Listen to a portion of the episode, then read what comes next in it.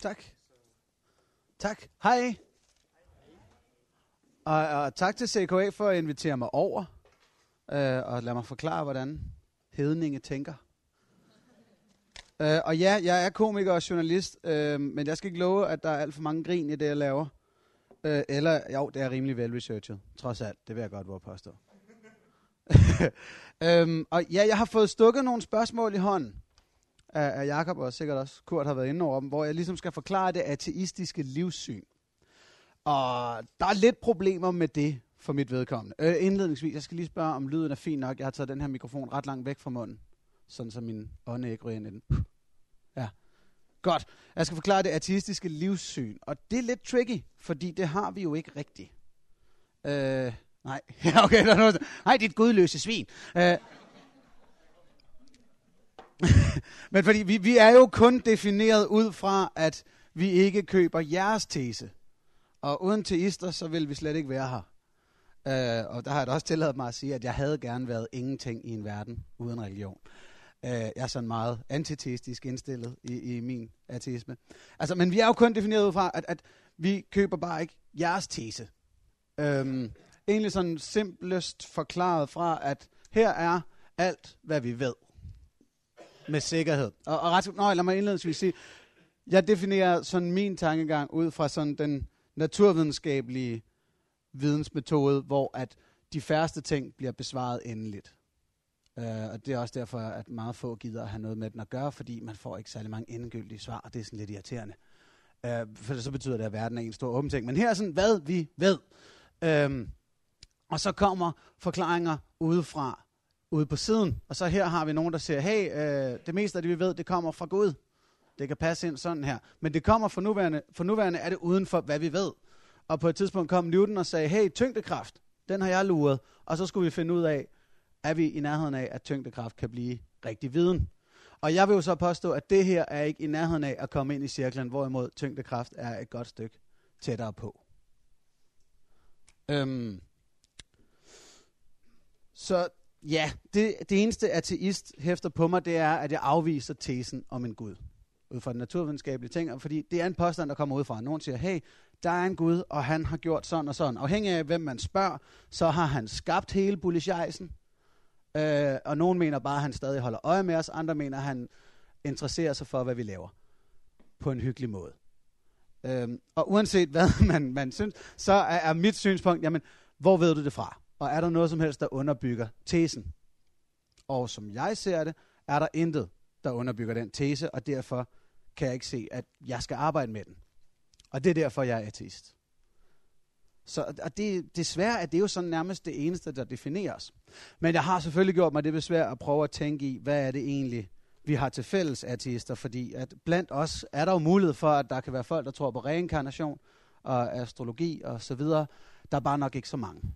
Igen fordi mange af os deler det her videnssyn, hvor man ligesom siger, hvis tesen er kommet udefra, hvad har den så egentlig med rigtig viden at gøre? Og astrologi er herover et sted. Og er ikke i nærheden af at komme tæt på. på nær, hvis man spørger min mor, hvilket er håbløst frustrerende. Uh, mm.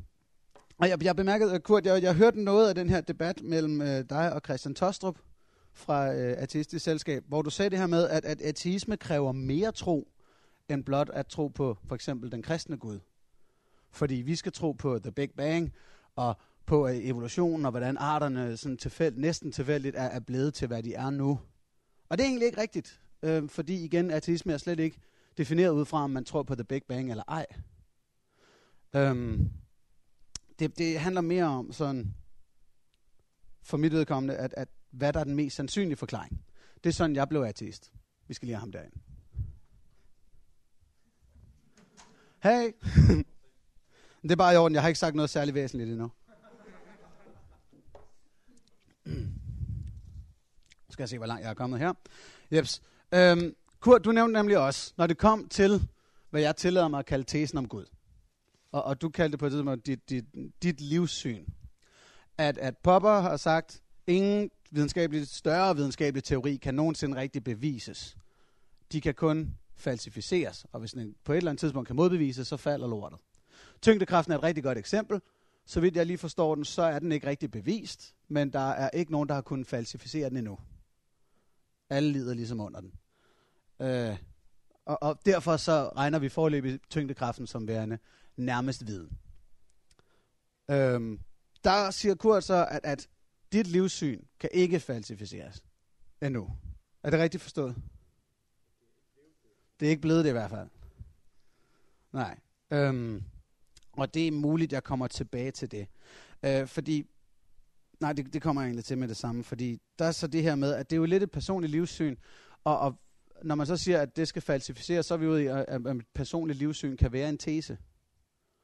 Og det synes jeg egentlig er fair nok at sige, fordi det, det kan jeg måske også godt se. Øhm, mit livssyn arbejder på samme måde, men jeg vil dog påstå, at mit livssyn flere gange som tese er blevet falsificeret.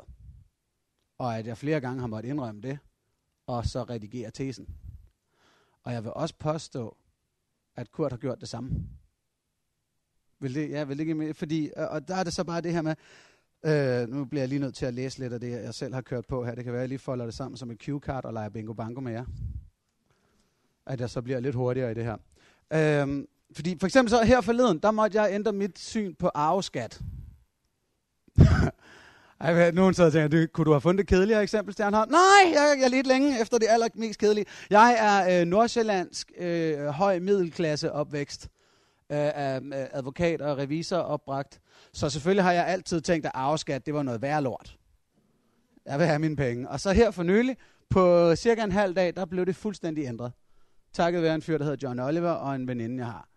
Øh, fordi John Oliver forklarede, hvordan makroøkonomisk er det skidesynd, at nogen ikke har noget med i bagagen, ligesom jeg har. Og at så går vi glip af en masse talenter, som bare kommer fra fattige kår, og som kun bringer os alle sammen fremad. Og så øh, min veninde har øh, kun sin mor tilbage, og hendes mor er ikke skide godt kørende. Og altså som nævnt, jeg har en advokat og en revisor siddende derhjemme klar på telefonrådgivning 24-7. Så hver eneste gang jeg får tilbudt et nyt job eller et eller andet, så kan jeg bare sende kontrakten derop, og så kan de sige, om jeg skal skrive under eller ej. Og, og det er meget forkælet, og samtidig kan de til og med låne mig penge. Min veninde har en mor, der lige har fået klippet sit visa elektron, fordi hun ikke kan styre sin egen økonomi. Så der kan jeg jo godt se, at det er dybt uretfærdigt et eller andet sted, at hun kommer fra de kår, og jeg kommer herfra. Og det er overhovedet ikke noget religiøst, jeg er ude i. Om, kan det passe, at Gud gør det sådan? Øh, jeg var bare ude i, at, at selvfølgelig skal afskat være der. Det er lige før af skulle forbydes nu, er jeg blevet sådan helt revrød omkring det. Så jeg har ændret min livsfilosofi på grund af den her nye viden. Og det virker meget som om, at det har de fleste kristne også gjort. I hvert fald i vores del af verden, hvor man muligvis for noget tid siden tænkte, at men, øh, Gud har der sørget for de forskellige arter, og pludselig så er man sådan lidt mere på evolutionsholdet. Øh, det er de fleste danske kristne efterhånden, tror jeg.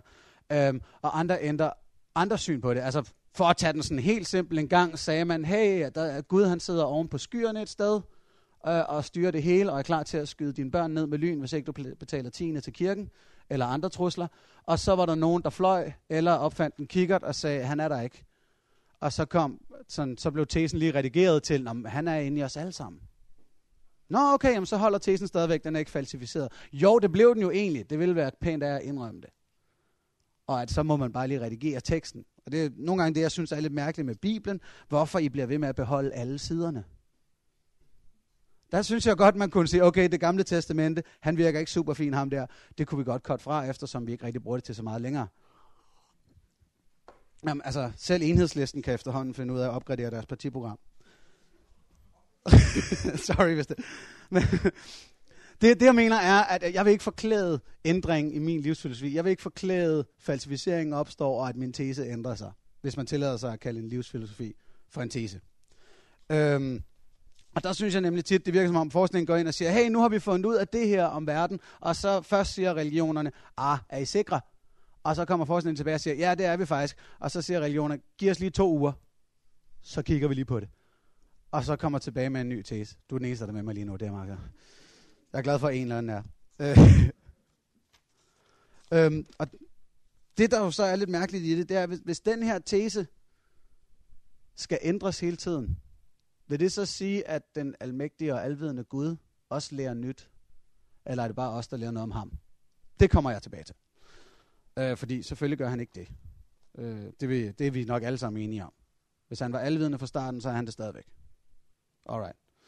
Øh, og det er jo så også derfor, altså, der vil jeg også indrømme, min tese kan sagtens ændre sig helt vildt til, at hvis Gud findes i den gamle testamenteform, og det på en eller anden måde bliver bevist over for mig, så skal jeg nok begynde at følge reglerne i Mosebøgerne. Det lover jeg. Lige med det samme. Så stopper jeg med, med alt, hvad jeg har gang i, og holder op med at arbejde om søndagen og så videre, fordi han virker som et rigtig dumt svin, og han vil jeg ikke straffes af. Og hvis han bestemmer, fair nok, så må jeg indrette mig. Øhm, men så lad mig komme til de spørgsmål, jeg er blevet stillet. Øh, spørgsmål 1 var, hvordan blev verden til? Jeg aner det ikke. Overhovedet. Øh, med sikkerhed i hvert fald. Der igen er jeg nødt til at sige, at den mest sandsynlige forklaring er jo så øh, for vores univers vedkommende. The Big Bang startede Bullishejsen. Vi er heldige nok at bo på en planet med, med gode omstændigheder for et liv, og det liv har så været encellede organismer, der fandt sammen og stille og roligt er muteret frem til det, vi er i dag. Men jeg vil aldrig påstå, at jeg ved det. Og jeg vil heller ikke påstå, at det er noget, jeg har brug for at tro på. Det er bare, som videnskabelig konsensus, den mest sandsynlige forklaring på det. Og i hvert fald i mine øjne noget mere sandsynligt, end ham, han gjorde det det. Det giver ikke rigtig mere end mennesker, der har siddet ydmygt og stillet spørgsmålstegn og sagt, okay, sådan og sådan og sådan. Og hver eneste gang, der så sker det, at nogen siger, nu har vi fundet ud af, at vi er i det her univers, der kunne være flere. Så kommer der nogen og siger, Nå, men det er ham her, der har sørget for, at vores univers spiller. Jeg kan ikke lade være med at tænke, det er et meget ligegyldigt appendix til teorien. Det er der slet ikke nogen grund til at bringe ind i det. Nu ved vi bare, at vi har et univers, og der er måske flere. Det er stadigvæk et kæmpe stort spørgsmålstegn anyways. Lad os da lade være med at putte ekstra faktorer ind i en i forvejen ret kompliceret ligning. Øhm, så det vil sige, det er det, verden er. Det er sådan, den sandsynligvis blev, blev, blev fandt sted. Og jeg kan aldrig påstå, at, at jeg vidste det. Det ville være umådeligt arrogant af mig. Hej. Øh, vi er nået frem til verdens skabelse. Jeg har allerede afsløret det, det er jeg lidt ked af. øh, så hvad er et menneske? Var det næste spørgsmål, jeg fik. Og jeg sad og tænkte, damn, det her det bliver dybt. Øh, og der kom jeg så frem til det mest overfladiske svar, er, at det er en kategorisering af en livsform.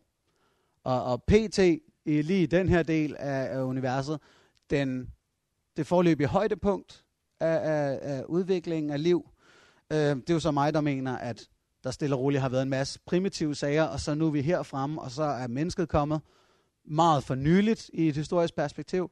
Og på grund af vores overlegne intelligens og tommelfinger, så har vi overtaget hele bolsjejsen. Det har vist sig at være en nærmest diabolsk god kombination. Uh, det vil nok andre dyr, hvis de kunne kende ordet diabolsk, ville de tænke det samme. For vi har med sat os på det hele. og så må vi se, vi PT er vi jordens hersker. Jeg ved ikke, hvorfor jeg peger på det der, når, det er bare fordi, jeg tager noget rundt. PT er vi jordens hersker, og nu får vi se, hvor længe vi kan få lov til at beholde den position. Øhm, men det er ikke en status, vi har fået, tror jeg jo. Og det vil jeg sige, det er fordi, det virker mest sandsynligt, at vi bare har taget den. Ud fra, at, at vi er det mest veludviklede stykke liv på jorden, så har vi valgt at dominere det. Det er ikke fordi Gud har gjort os til herre over rosser. Fordi vores bedste gæt er, at vi er blandt de klart nyere arter på den her planet. Øhm, så kommer der noget rigtig fedt. Det næste spørgsmål, jeg fik, var, findes der et moralsk bør?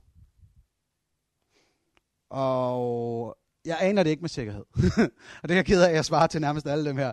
Men så vil jeg sige, jo, som dynamisk størrelse findes der et moralsk bør. Men jeg mener som dynamisk størrelse, fordi det er noget, der ændrer sig, fordi vi selv definerer det. Øhm, og jeg tror også, at vi faktisk kommer tættere og tættere på at definere det korrekt. Jeg tror, at vi er stadig langt fra dog. Øhm, for at forklare det, så sådan ligesom sige, vi her i Danmark kan godt tillade os at sige objektivt, at vi kom tættere på korrekt moral end de fleste andre steder på planeten. Øh, for eksempel spiser vi ikke hinanden længere. Det kan man også overveje. Altså, hvis en eller anden er død, hvad skulle så ham være? Men ellers så skal man ikke slå nogen ihjel for at spise dem. Det vi holder op med, øh, der er relativt lidt vold i vores del af verden. Øh, folk har frihed og demokrati og sådan Vi kom tættere og tættere på. Æresdrab, det går vi heller ikke vanvittigt meget op i. Øhm, men der er stadig ting, vi drøfter i vores moral. Sådan noget det bør man holde lukket om søndagen. Det der er vi måske uenige. Eller bør man kun have én partner seksuelt? der kan jeg forestille mig, at jeg er mest uenig med jer. Øh, eller bør man ikke slå sine børn?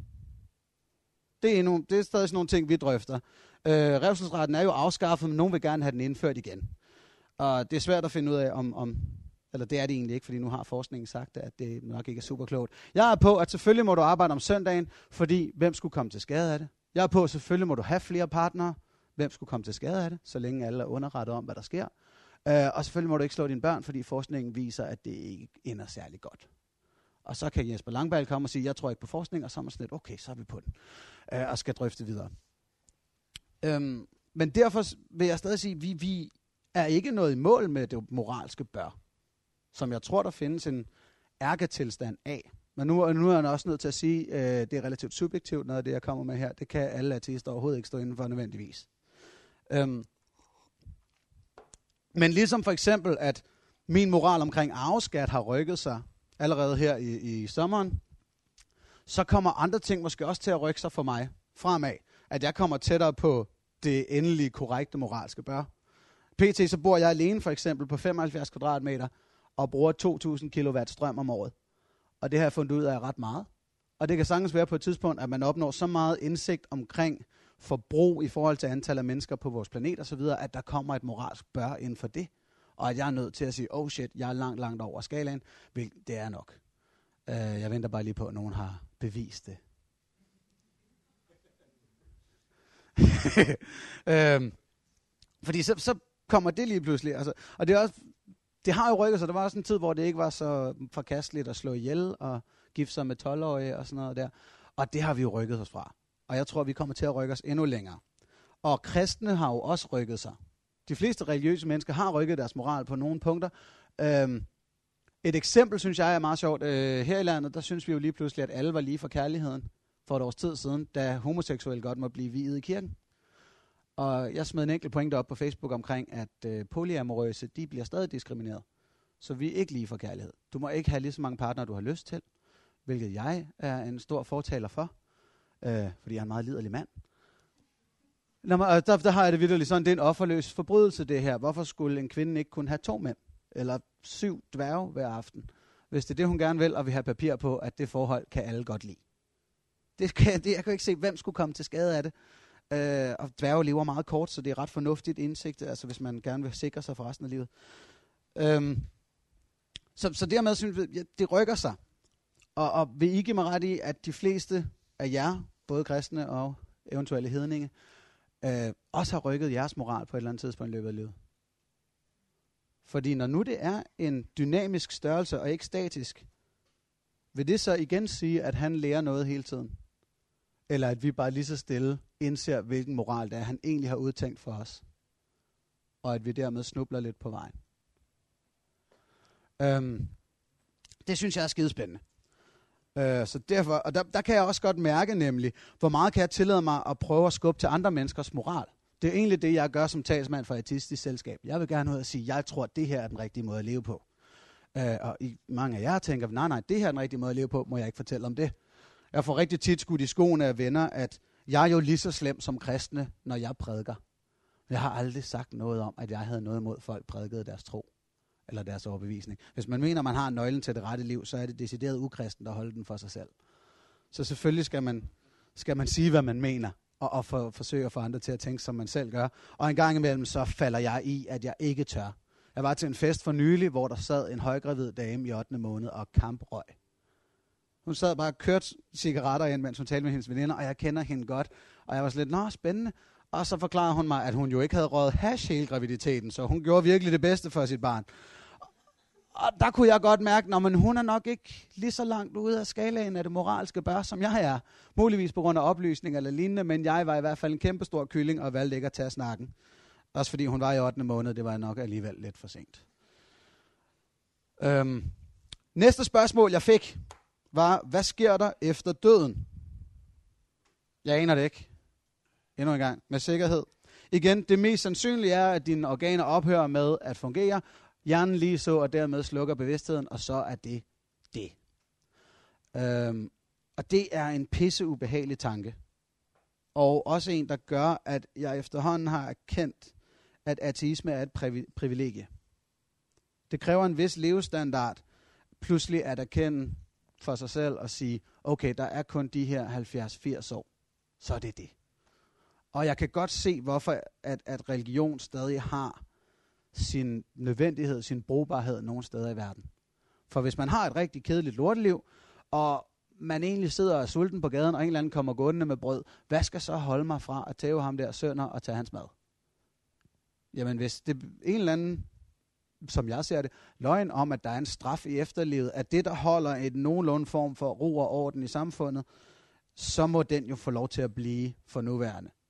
Og så vil jeg bare håbe på, at vi sørger for, at folks levestandard stiger til et niveau, hvor alle godt kan leve med erkendelsen af, at der sandsynligvis kun er de her 80 år.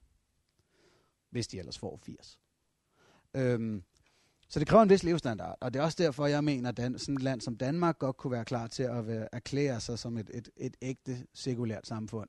Og sige, okay, vi er 60-70 procent ateister, nu må vi erklære, at det, det er sådan, vi forestiller os, det er.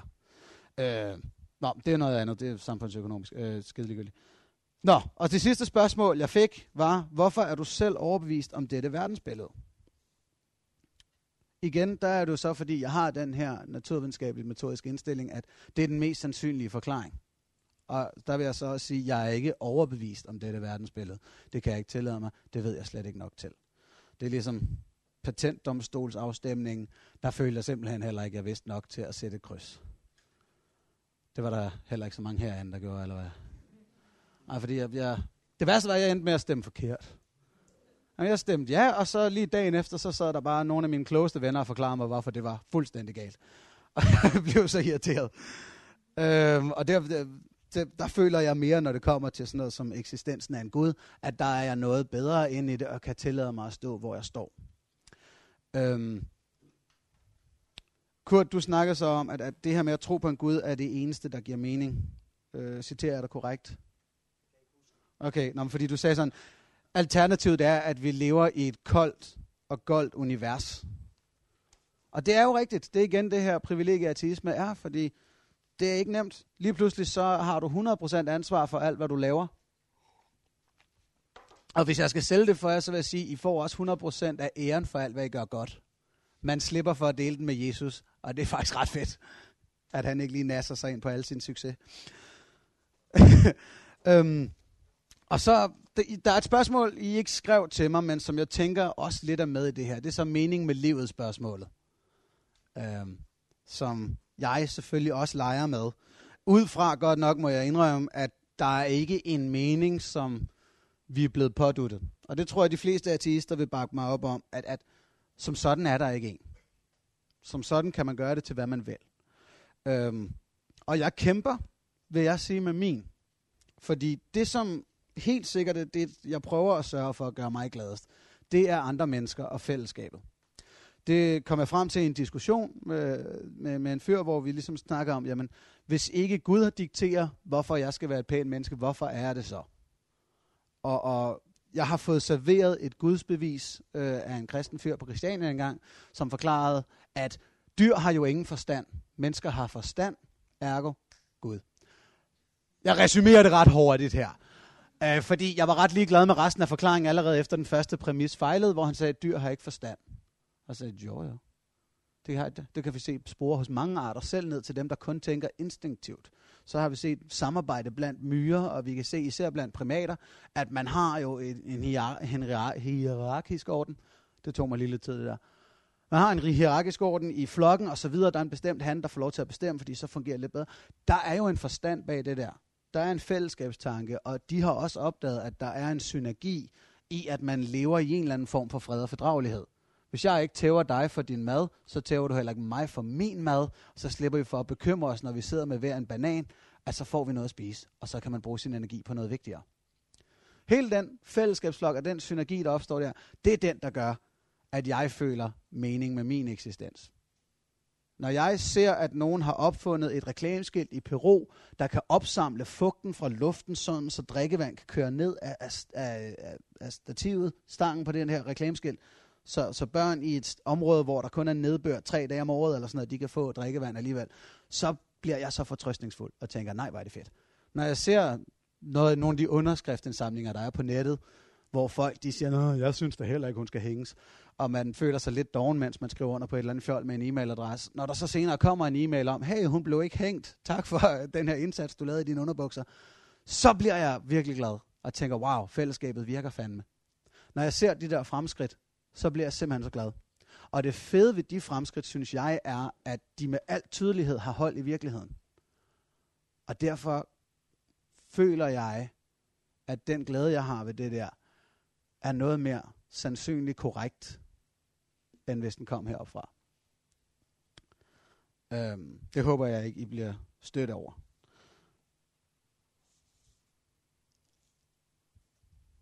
Øhm, nu skal jeg lige se, jeg synes, jeg havde en ting mere. Det burde jeg også have, ikke? Nu har jeg kun talt i en halv time. For som jeg kender mig selv, så plejer det at være alt for let.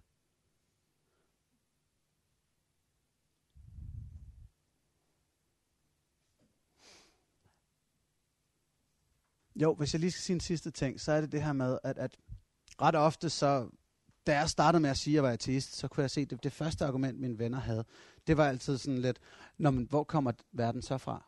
Eller hvor er det der så fra? Alle de her svar, som religionen havde givet, dem skulle jeg lige pludselig komme med. Og så blev de meget utilfredse, når det eneste, jeg kunne sige, var, det aner jeg da ikke. Men mit hovedargument er, det gør religionerne heller ikke. Og det synes jeg ret tit, det som naturvidenskaben får skudt i skoene. Nå, men I kan jo ikke endeligt forklare, hvor planeten kommer fra. I kan ikke endeligt sige, hvor mennesker kommer fra. Nej, nej, vi har de mest sandsynlige udregninger. Men bare det, at man ikke kan komme med svaret, skal jo ikke være noget, der så skyder den forklaring ned. Fordi religionerne har heller ikke svarene. De har en masse gæt. Og, og det irriterer mig lidt nogle gange, når det gætteri bliver fremstillet som svar. Øh, fordi der er ikke forklaring på noget som helst. Der er et gæt. Det er det, jeg har. Og jeg er ked af, at det øh, bliver et kvarter kortere end øh, beregnet, Jakob. Men så kan vi komme ned til de der småkager og kaffe. Så, så vil jeg til gengæld gerne øh, være her, så længe der eventuelt skulle være spørgsmål til mig. Tak skal I have.